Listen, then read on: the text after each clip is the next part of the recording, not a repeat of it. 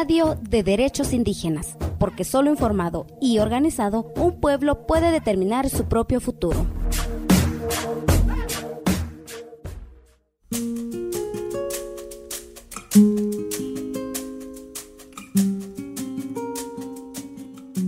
De acuerdo con la Organización de las Naciones Unidas, a nivel mundial se vive una crisis económica derivada de la pandemia de COVID-19, la cual amenaza con revertir años de avances en la erradicación del trabajo infantil. Solo en el caso de América Latina, en el año 2020, la Organización Internacional del Trabajo, la OIT, estimaba que al menos 6 millones de menores de edad sufrían explotación laboral y alrededor de 10.5 millones se encontraban en situación de trabajo infantil.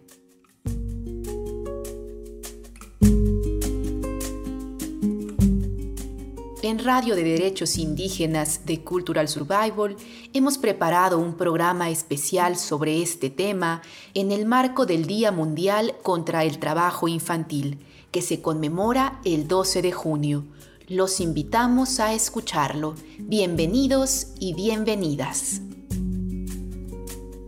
Son pedacitos de sol, retazos de luz, poquitos de amor.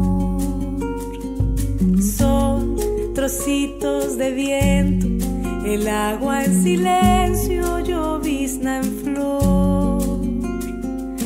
Son pedacitos de sol retazos de luz, poquitos de amor. La pandemia de COVID-19 ha profundizado muchas de las problemáticas que ya se vivían a nivel mundial, entre ellas el trabajo infantil, definido por la OIT como todo tipo de actividad laboral que priva a los niños de su niñez, su potencial y su dignidad, y que es perjudicial para su desarrollo físico y psicológico.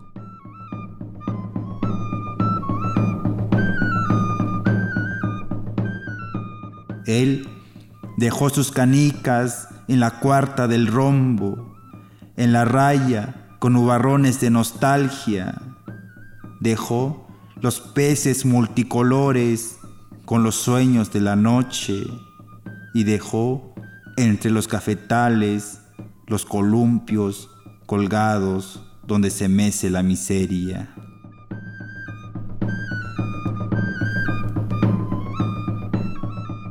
Los pueblos indígenas, muchos niños y niñas colaboran en tareas del hogar y del campo, y de esta manera adquieren conocimientos y saberes que más adelante les permitirán seguir viviendo en comunidad, conservar su territorio, lengua, cultura y tradiciones. Es fundamental que estas tareas y actividades jamás interfieran con el desarrollo académico, intelectual y físico de los niños y niñas y que no se conviertan en un obstáculo para que estudien, intercambien y convivan con otros niños. Cuando esto ocurre, es decir, cuando el trabajo impide que un niño o niña continúe estudiando o se realiza en condiciones de esclavitud, separado de su familia, violando sus derechos fundamentales y expuesto a graves peligros o enfermedades, estamos hablando de trabajo infantil, práctica que se debe erradicar. Para profundizar en este tema, escuchemos la palabra de María Katia Romero Cano, antropóloga especialista en trabajo infantil y parte de la Secretaría Técnica de la Iniciativa Regional América Latina y el Caribe Libre de Trabajo Infantil de la Organización Internacional del Trabajo. El trabajo infantil muchas veces es visto como la consecuencia del digamos, involucramiento de los niños como ayuda a la familia. Entonces, esto, esto ha sido un problema porque invisibiliza las verdaderas razones y las causas de que el niño esté trabajando, ¿no? En primer lugar, que por lo general no es ayuda, sino que son ah, tareas que pueden resultar dañinas, peligrosas, que pueden afectar la salud, que pueden afectar la seguridad de los niños, Entonces, como decía, muchas veces se, tiende a pensar que es ayuda, pero no, estamos hablando de una situación un poco más grande. Y ella, esta situación, tiene, tiene como condicionantes el hecho que las familias no tengan los recursos necesarios a nivel económico, estén, digamos, en zonas donde no llegan los servicios, donde el papá o la mamá tienen dificultades para tener un empleo en buenas condiciones o bien remunerado o con sus debidos beneficios sociales. Tenemos zonas de, mucha ruralidad en las cuales hay limitado acceso a, a actividades económicas que sean este, más rentables. Entonces, las verdaderas condiciones que llevan al trabajo infantil son mayores. No son solamente la necesidad de ayudar a la familia porque tiene una situación, sino son condiciones que están afectando de repente no solo a algunas familias, sino a toda una, una colectividad. Entonces, estas son las que verdaderamente hacen que las familias decidan que los niños o las niñas trabajen.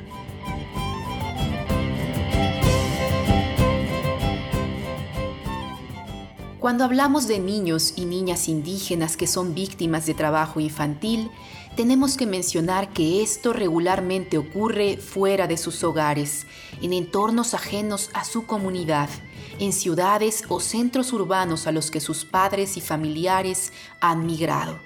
En estos espacios se violan los derechos de los niños y niñas a la no discriminación, a la identidad, a la salud, a la educación, a la recreación, entre otros. Además, van perdiendo el vínculo con sus comunidades, olvidando su lengua, tradiciones y formas de vida. Escuchemos la segunda intervención de Katia Romero Cano de la iniciativa regional América Latina y el Caribe libre de trabajo infantil. Los pueblos indígenas muchas veces se encuentran, eh, digamos, ubicados geográficamente en las zonas más rurales, ¿no? Y estas zonas muchas veces son zonas de, en las cuales no llegan todos los, los servicios que deberían llegar, entonces muchas veces las familias no logran tener todo aquello que necesitan para su propia sobrevivencia, para su, propia, su propio desarrollo. Y también sucede que coincide que están, eh, digamos, también más expuestos a actividades que puedan ser más peligrosas, más dañinas para los niños. Lo que sucede cuando hay trabajo infantil en relación a los pueblos indígenas es que hay movilidad de los niños. Puede ser que, se trasladen a otras zonas, por ejemplo, zonas de agricultura cercanas, ¿no? O zonas, eh, digamos, que en las que de manera estacional se desarrollan actividades.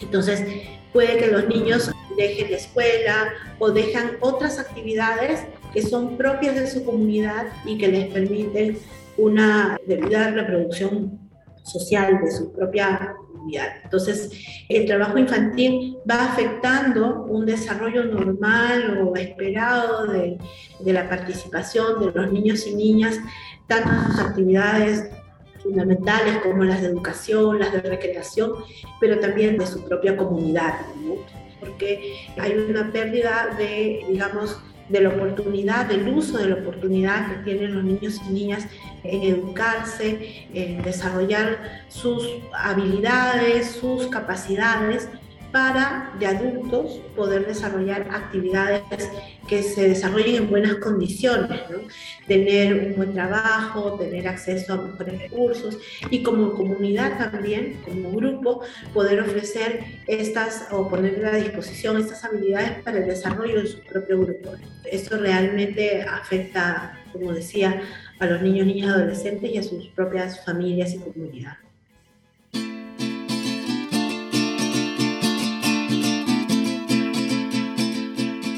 En México, en la región de la montaña de Guerrero, niños y niñas Mepá, Nahuas y Nasabi, hijos de jornaleros agrícolas, abandonan la escuela y migran junto a sus familias a campos ubicados principalmente en el norte de este país para trabajar en la cosecha de diversos alimentos. De acuerdo con un informe realizado y dado a conocer en junio del 2021 por el Centro de Derechos Humanos de la Montaña Tlachinolan, durante 15 meses se documentó la diáspora de cerca de 15.000 jornaleras y jornaleros de dicha región, de los cuales 5.296 eran niños y niñas de 1 a 12 años de edad. Sobre este tema, escuchemos la palabra de Abel Barrera Hernández, director del ya mencionado Centro de Derechos Humanos de la Montaña Tlachinolan. Mi nombre es Abel Barrera Hernández, soy el director del Centro de Derechos Humanos de la Montaña Tlachinolan. Somos un organismo no gubernamental que trabaja con los pueblos indígenas de la región conocida como Montaña de Guerrero, en la parte oriental del estado y estamos compartiendo estas luchas con los pueblos Nasabi, Nepá, Nahuatl y el pueblo afro-mexicano en esta región desde hace 28 años.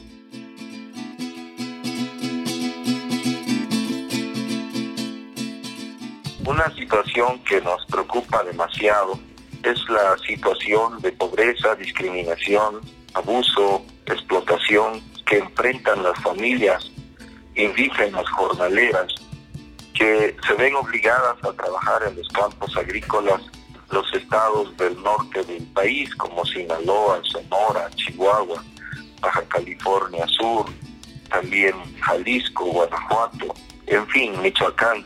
Todos ellos salen, las familias sobre todo salen de los municipios más pobres como Cochuapa el Grande, Metlatono, Calcosauca, Companapeyac, fundamentalmente Itlapa. Estamos hablando de familias que tienen sus pequeños, pequeñas parcelas, que no rebasa tres cuartos de hectárea, que cosechan de 300 a 400 kilos al año, porque trabajan una vez eh, eh, al año en términos de, de lo que significa trabajar en el temporal, cuando llueve nada más, porque en la temporada de secas no hay forma de que puedan invertir para sembrar algunos este, árboles, algunas plantas para su alimentación. Hay una crisis alimentaria en la montaña porque la mayoría de personas cosechan de 300 a 400 kilos al año. Eso no alcanza para sostener a la familia. Por esa razón, la migración jornalera es una migración familiar. se puede dar el lujo de que solamente el papá o la mamá puedan migrar mientras tengan que sostener a toda la familia en la comunidad donde se quedan y también tengan que sostenerse ellos en los campos agrícolas. Sería doble gasto. Por eso se tienen que ir por los niños. Las niñas se van seis meses, siete meses. Ahora con la pandemia se van casi todo el año porque no hay manera de sobrevivir en las comunidades. No existen algunas alternativas de cómo van a, subsistir en, una, en comunidades donde no hay empleo seguro, donde no hay alimentos, están muy caros, la canasta básica está por los cielos, no hay subsidios suficientes que alcancen.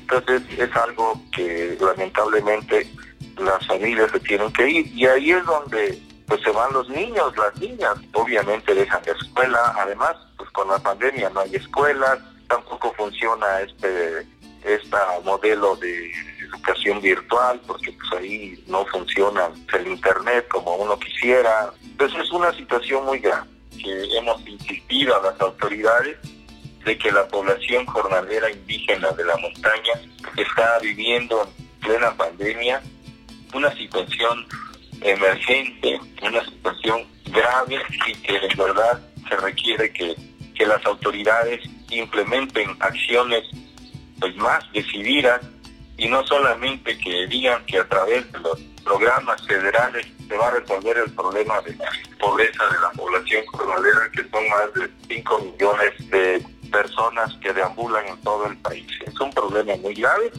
sobre todo de los niños y niñas. Y las niñas, muchas de ellas son víctimas de matrimonios forzados, varias de ellas se van a trabajar como esposas de los que de los esposos que supuestamente compraron a la novia trabajan ellas para el suegro, es, víctima de abusos, de maltratos, de explotación.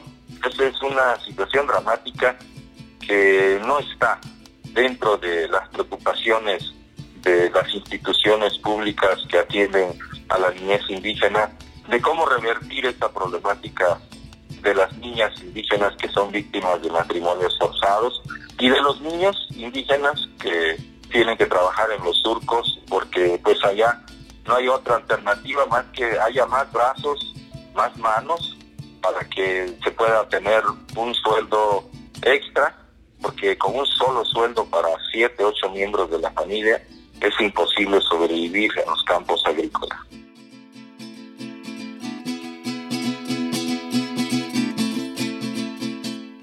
Migran alrededor de, de unas 9.500 a 10.000 personas con sus hijos en la temporada alta una temporada alta que va de junio, julio al mes de enero, febrero.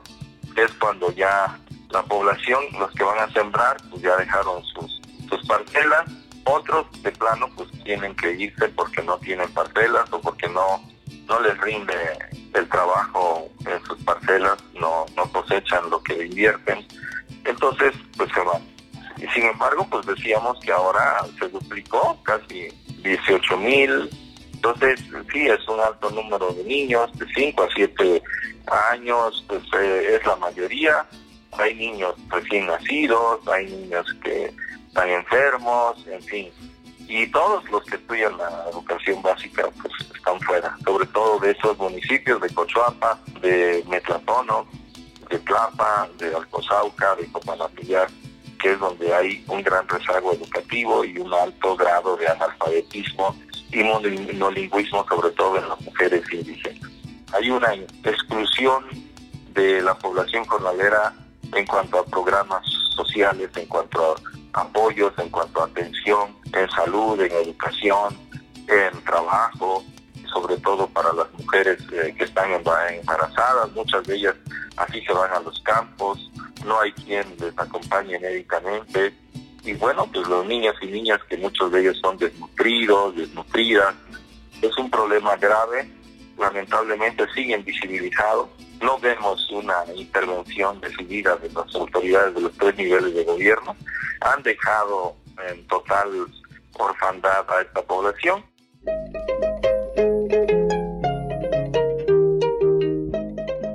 Acuerdo con la Organización Internacional del Trabajo, en América Latina una buena parte del trabajo infantil se da en el sector agrícola, pero también hay niños y niñas trabajando en la minería, los basureros, el trabajo doméstico, la cohetería y la pesca. Asimismo, entre las peores formas de trabajo infantil están la explotación sexual comercial y la utilización de niños y niñas en conflictos armados y tráfico de drogas. La erradicación del trabajo infantil es una tarea que no puede solo estar en manos de las poblaciones o comunidades afectadas se trata de una problemática generada, entre otras cosas, por los altos índices de pobreza, marginación, desigualdad y rezago, y en consecuencia es deber de los estados, junto a organizaciones sociales y población en general, trabajar en su erradicación. Escuchemos una vez más a Katia Romero Cano y a Abel Barrera Hernández. Erradicar el trabajo infantil es una, es una aspiración grande y compleja que, que muchas veces tiene como respuesta un poco de escepticismo, ¿no? O sea, ¿cómo voy a hacer si es tan difícil que el niño deje o la niña deje de trabajar? Si a la familia le falta eh, recursos, si no tiene lo necesario para, para vivir, entonces es muy difícil. Y es que hay, que hay que observar que se trata no solamente de retirar al niño del trabajo infantil o que deje de trabajar, sino se trata de mirar de una manera más amplia cómo el entorno del niño está presentando esas condiciones que hacen que, trabajen. Es decir, por qué esos padres están teniendo dificultad para tener un buen trabajo o mejores ingresos económicos, si esas actividades que desarrollan que son productivas para y son su fuente de, ingresos, ¿por qué no le están proveyendo lo, esencial? ¿Por qué no está eh, llegando, eh, insisto en esto, los servicios ¿no? desde el sector público para atender las necesidades fundamentales del niño, de la niña y sus familias.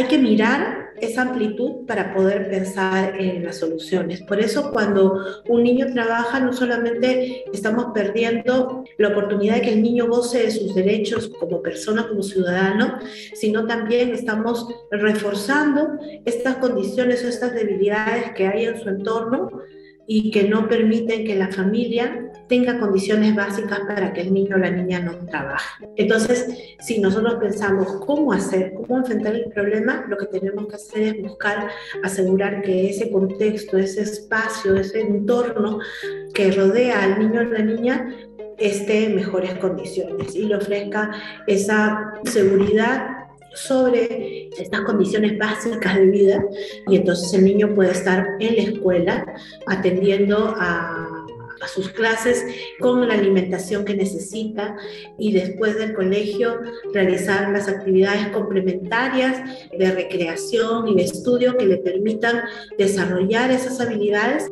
Para pensar en las soluciones, solo para cerrar esa idea mirar todo el, contexto. No fijarnos solamente en, el retiro del niño o la salida del niño porque va a venir otro niño a ocupar ese lugar, sino pensar en la transformación de ese entorno de manera de que existan condiciones para que un niño, dos, tres o todos los de la comunidad puedan ejercer plenamente sus derechos.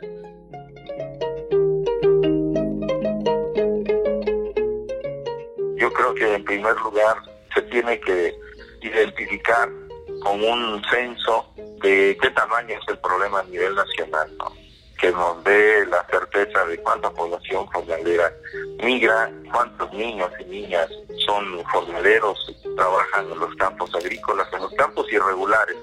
Hay campos que están normados, que son pocos, y hay campos que están irregulares, que son como los ranchos, que pues ellos lo que quieren es trabajo a destajo entre más rápido se cosecha, mejor y les pagan no por jornada laboral, sino por producto que cosechan. Entonces ahí entran los niños, entran las madres y ahí es donde los hay una sobreexplotación muy grande del trabajo infantil que nadie documenta.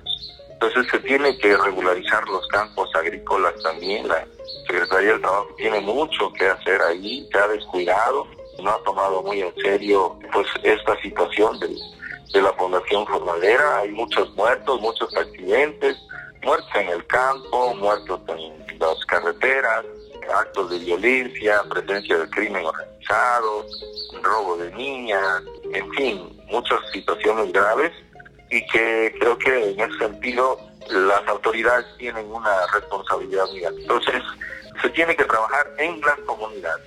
No se pueden implementar directrices nacionales tiene que ubicarse la problemática comunitaria. ¿En qué radica el problema?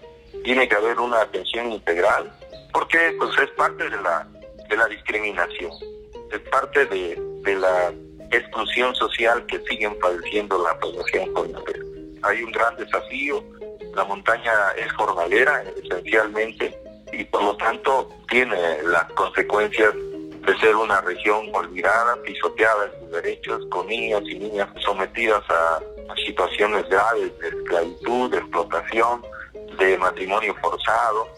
Y bueno, yo creo que mientras sigan existiendo estas regiones donde pues son enclaves de la muerte, no podemos decir que la justicia llegará en las regiones indígenas de México.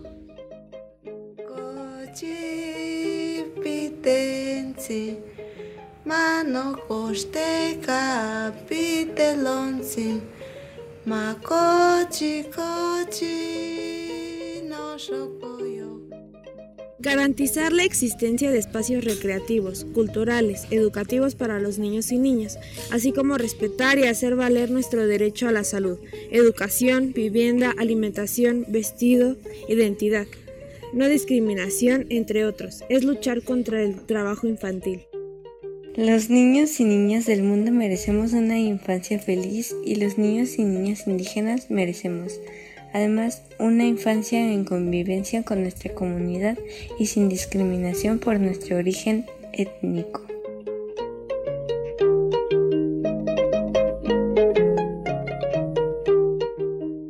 En sus huesos fue creciendo el llanto de sus amiguitas, las niñas de Maruzzi, que pedían oído al polvo y a las piedras para que no se lo llevaran. Lo encapucharon con escamas de la tarde y le colgaron un cuerno de chivo, tres rosarios del ojo de venado y se dispuso a cazar hombres y a sentar la muerte en su mesa. Desde entonces dicen que los de la montaña somos buenos para eso y no dejan de venir para llevarse a los niños y sembrarles la muerte en las manos.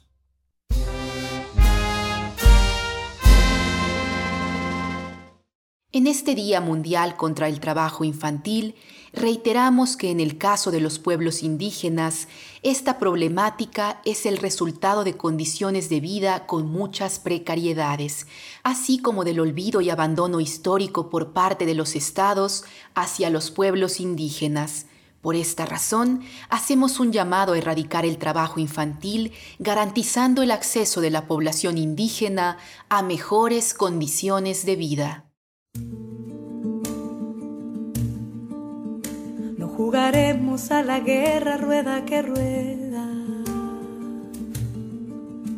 Inventaremos un lugar para escondernos de los fantasmas, de las brujas, de los truenos, de todo lo que nos asusta y nos desvela. Inventaremos una historia que contar la pintaremos de amarillos y de soles. Y cuando el cuento casi esté por terminar, nos inventamos un final con más colores. Ale, ale, la vida está por empezar. Ale, ale, no hay que perderse ni un segundo. Hay que inventarse mil pretextos y cantar. Que más que nunca una canción precisa el mundo Ale, ale, la vida acaba de empezar. Cuéntenos qué desea escuchar sobre derechos de pueblos indígenas. Búscanos en Facebook y Twitter como CSORG72.